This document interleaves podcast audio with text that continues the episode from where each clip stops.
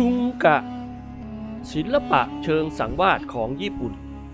ที่มีคุณค่ามากกว่าคำว่าลามกอนาจาร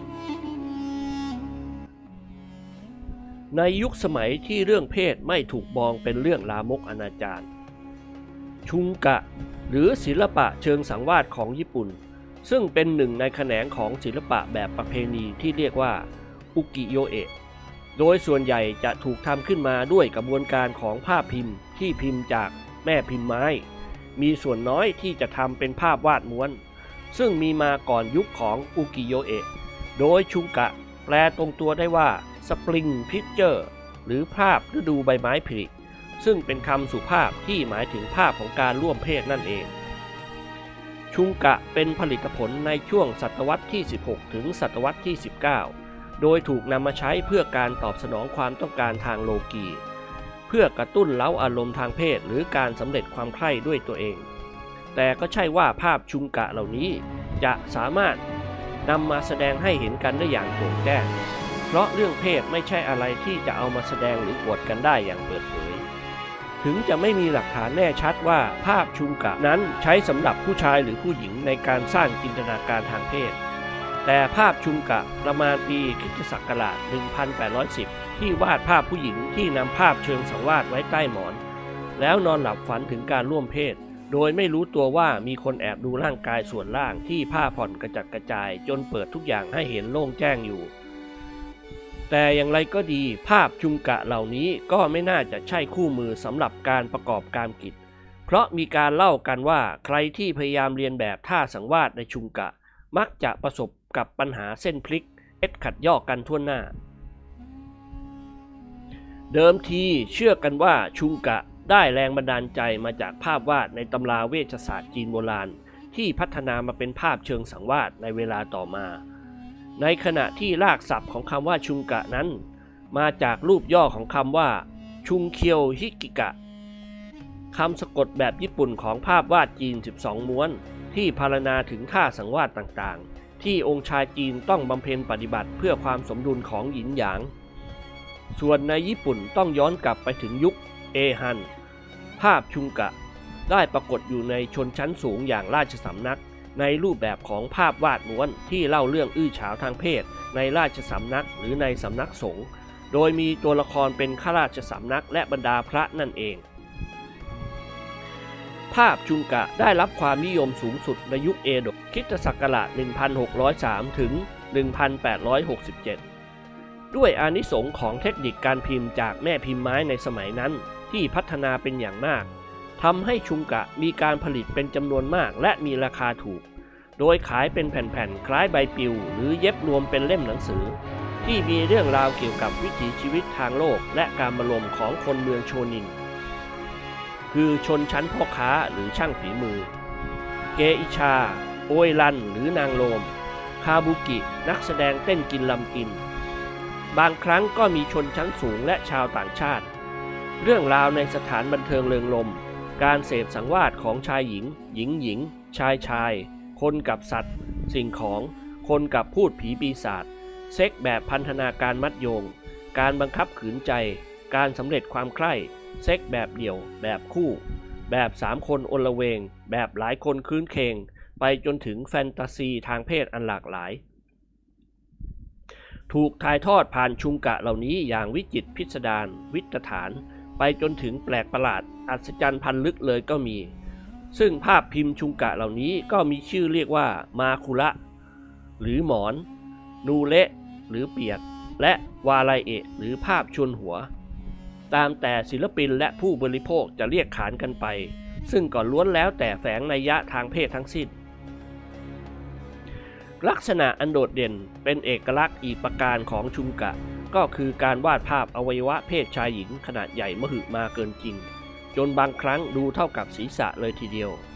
ซึ่งการวาดในลักษณะนี้นอกจากจะเป็นการเน้นย้ำเนื้อหาทางเพศให้ชัดเจนจะแจ้งแล้ว อวัยวะเพศอันใหญ่โตเกินจริง ยังเป็นตัวแทนของใบหน้าที่สองที่แสดงออกถึงความปรารถนาภายในส่วนลึกของผู้คน ที่ถูกซ่อนเล้นไว้ภายใต้ใบหน้าปกติในการดำเนินชีวิต และปฏิบัติภาระหน้าที่ในชีวิตประจำวัน ดังนั้นมันจึงมีขนาดเท่ากับใบหน้าหรือศีรษะ และอยู่ในตำแหน่งที่ใกล้เคียงกันอย่างผิดธรรมชาติ เพื่อแสดงถึงสภาวะอันกืนไม่เข้าคายไม่ออกของคนเหล่านั้นนั่นเอง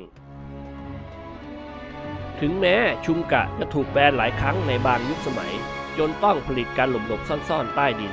จึงอาจมองได้ว่ามันไม่ต่างอะไรกับหนังสือโป๊ในยุคโบราณ แต่อย่างไรก็ดีศิลปินอุกิโยเอะแทบทุกคนล้วนทำชุงกะออกมาในช่วงหนึ่งของอาชีพการงานทั้งสิ้น ซึ่งมันก็ไม่ได้ทำให้คุณค่าการเป็นศิลปินของพวกเขาลดน้อยถอยลงแต่อย่างใด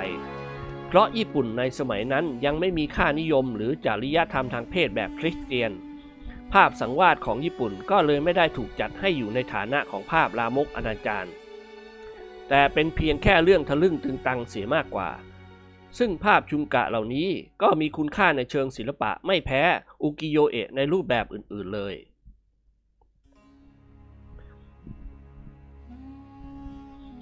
ศิลปินภาพชุงกะที่โดดเด่นก็มีอาทิ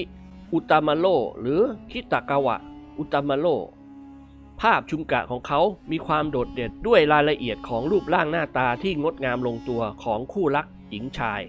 เสื้อผ้าอาภรณ์ที่มีสีสันลวดลายสวยงามวิจิตร และลีลาการกิจที่วาบหวามลันจวน และเรื่องราวเพ้อฝันประโลมโลกทางเพศ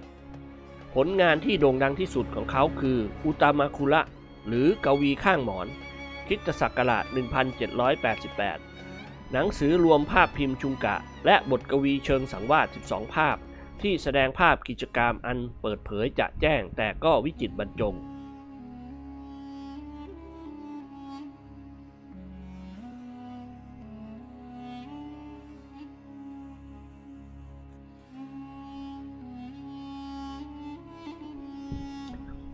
ศิลปินชุงกะที่โด่งดังและเป็นที่รู้จักที่สุดก็คือฮกุไซหรือคัตซิชิคะฮกุไซผู้ที่นอกจากจะเป็นปรมาจารย์แห่งภาพ อุกิโยเอะแล้ว ด้วยผลงานภาพเชิงสังวาสที่พร้อมด้วยรายละเอียดและองค์ประกอบอันงดงาม เปี่ยมสุนทรียะชั้นครู และบทอัศจรรย์อันจะแจ้งและวิจิตรพิสดารพันลึกทำให้เขายังเป็นปรมาจารย์แห่งภาพชุงกะอีกด้วย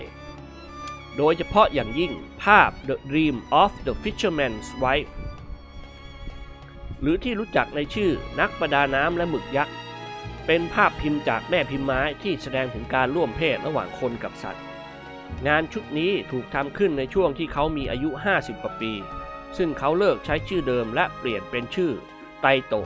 รวมถึงผลิตงานที่มีลายเซ็นว่า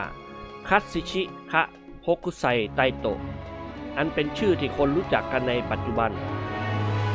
ทำให้คนเรียกช่วงเวลานี้ของเขาว่า ยุคไตโตะ โดยเขาทำหนังสือรวมภาพเชิงสังวาสหรือชุงกะชุด คิโนอิโน โคมัตสุ หรือต้นสนวัยเยาว์ขึ้นในช่วงปี 1814 ซึ่งเป็นหนังสือชุงกะที่โด่งดังที่สุดของฮกคุไซ ซึ่งภาพนี้ก็เป็นภาพที่โด่งดังที่สุดในหนังสือเล่มนี้ด้วย นี่ไม่ใช่ช่วงแรกที่เขาทำงานในหัวข้อนี้ แต่ในยุคนี้ฮกคุไซมีพัฒนาการอันยิ่งใหญ่ ทั้งในด้านของคุณภาพและปริมาณของงานภาพพิมพ์เชิงสังวาสซึ่งเป็นหัวข้อที่โดดเด่นที่สุดอย่างหนึ่งของเขา และอย่างที่บอกว่าด้วยความที่สังคมในยุคนั้นยังไม่มีค่านิยมหรือจริยธรรมแบบคริสเตียน ที่ต้องมีความอับอายหรือรู้สึกผิดเกี่ยวกับเรื่องเพศ เพราะมันเป็นส่วนหนึ่งของชีวิตประจำวัน ดังนั้นภาพกิจกรรมทางเพศจึงสามารถเชื่อมโยงกับกิจกรรมสามัญในชีวิตประจำวัน อย่างกินอาหาร ตกปลา ไปจนถึงกิจกรรมที่แฝงนัยยะทางเพศอย่างการงมหอย หรือแม้แต่ภาพของการร่วมเพศเองก็ตามทีทำให้ศิลปินสามารถถ่ายทอดเรื่องราวเหล่านี้ออกมาได้อย่างอิสระเสรี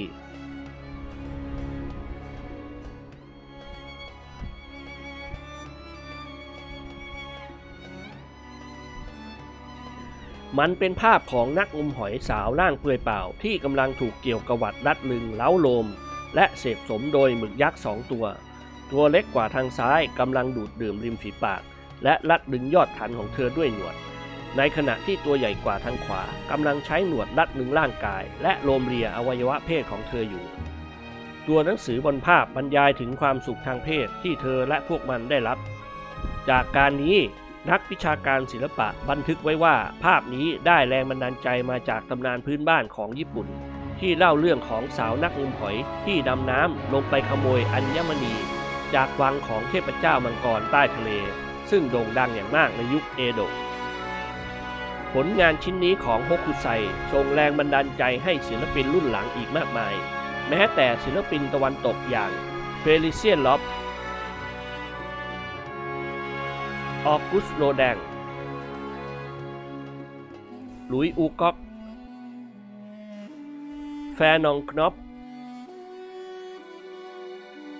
และพาโพปิกัสโซเป็นอาทิ ยานากาวะ ชิเกโนบุ ลูกศิษย์ลูกเขย และลูกบุญธรรมของปรมาจารย์โฮกุไซ ผู้มีฝีมือเรื่องลือในการวาดภาพเกอิชา และบทอัศจรรย์ของเหล่านางโลม ด้วยสีสันและเส้นสายที่เปี่ยมอารมณ์รันจวนยวนใจเป็นอย่างยิ่ง ชุงกะส่งอิทธิพลสืบเนื่องมาจนถึงยุคโชวะ และเฮเซ ไปจนถึงยุคสมัยใหม่ ในทางหนึ่งมันพัฒนามาเป็นรูปแบบของสื่อเชิงสังวาสที่เป็นที่รู้จักกันทั่วโลกอย่างเฮนไต รวมถึงส่งอิทธิพลในเชิงสุนทรียะต่อศิลปินรุ่นหลังอีกมากมาย ด้วยความที่มันมีรูปแบบอันหลากหลาย และเรื่องราวทางเพศอันกว้างไกลลึกล้ำไปจนถึงเลยเถิด